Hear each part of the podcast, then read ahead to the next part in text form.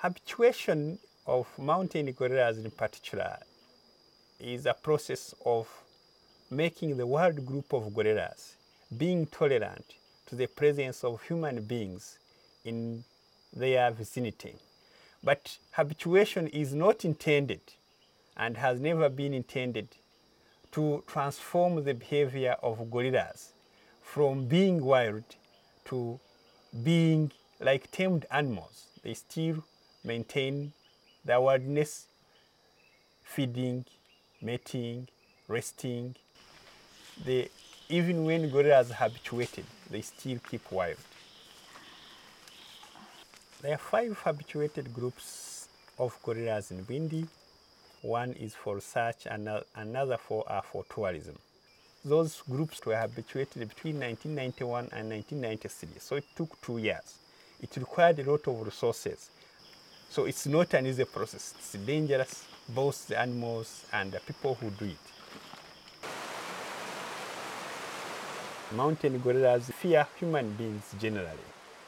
But what we do in habituation is to get a team of rangers approaching those wild groups, which in normally tend either to keep running away from them or try to fight them. When the gorillas charge them, they move backwards but insist on keeping in close eye contact with them in the same distance. Quite often the silverback may become more threatened and do more what we call chest beating, start beating its chest, threatening them, and if they don't move away, it may come straight to them.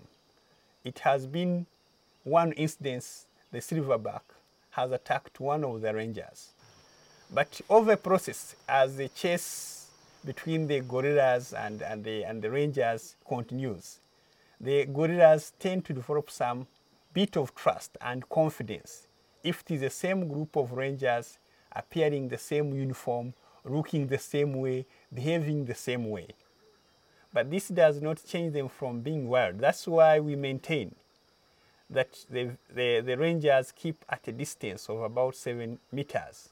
Because once they come closer, the gorillas, especially silverbacks, tend to have a feeling that these human beings are coming to grab their infants. The gorillas are very, very, very defensive when it comes, especially when they have young ones.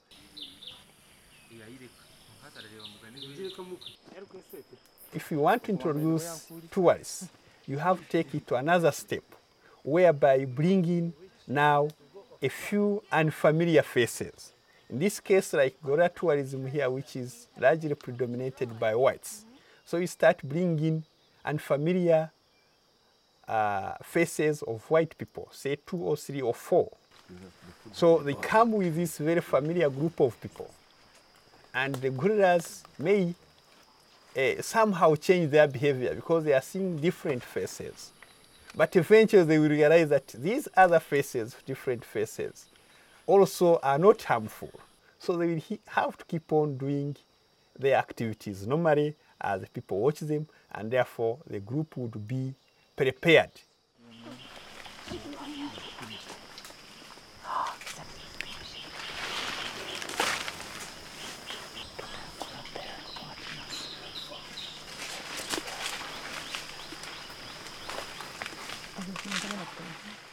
The habituation of, of, of wild groups of, of gorillas comes with several packages of, of advantage to the gorillas because all tourist groups are monitored on a daily basis.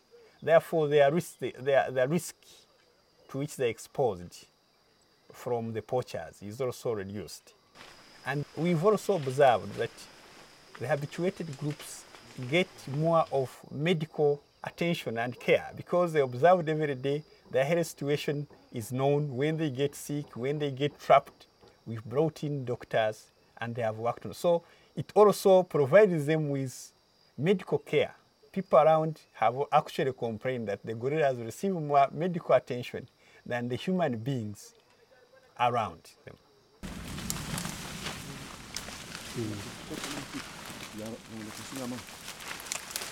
too thick. The tank's open.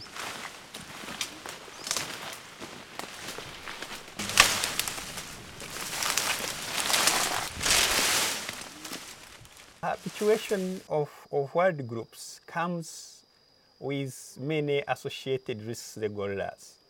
The first risk is the gorillas are used to live in the wild on their own. But once human beings come in, and since they are closely related, so there is a likelihood that there is that transmission of diseases. So that's one very particular risk. There, then the second other risk is that habituation tends to, to domesticate to some extent the gorillas. Gorillas have been moving out, some gorilla groups, to communities for crop breeding. But we have observed that the more the habituated the group is, the more frequent that group comes out to their communities. And this has several so complications, has complications of, of disease transmission, but also increases the conflict between the community whose crops are destroyed and the gorillas. Habituation has had also uh, uh, another impact. We have observed that the infants that are born uh, when habituation process has taken place tend to understand that these people are so friendly, so quite often they want to come and even interact with the human beings.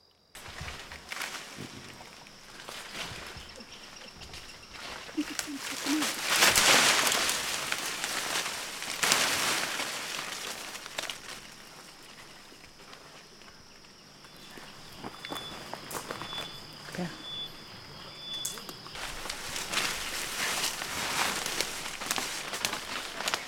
that also is very dangerous the human beings that would go tracking them because as the infants come through closer the wildness in the silverbacks and the mothers tell them that these people want to take away their children so they come out for them to fight for the young ones so habituation as a process tends to modify over a period the behavior of the gorillas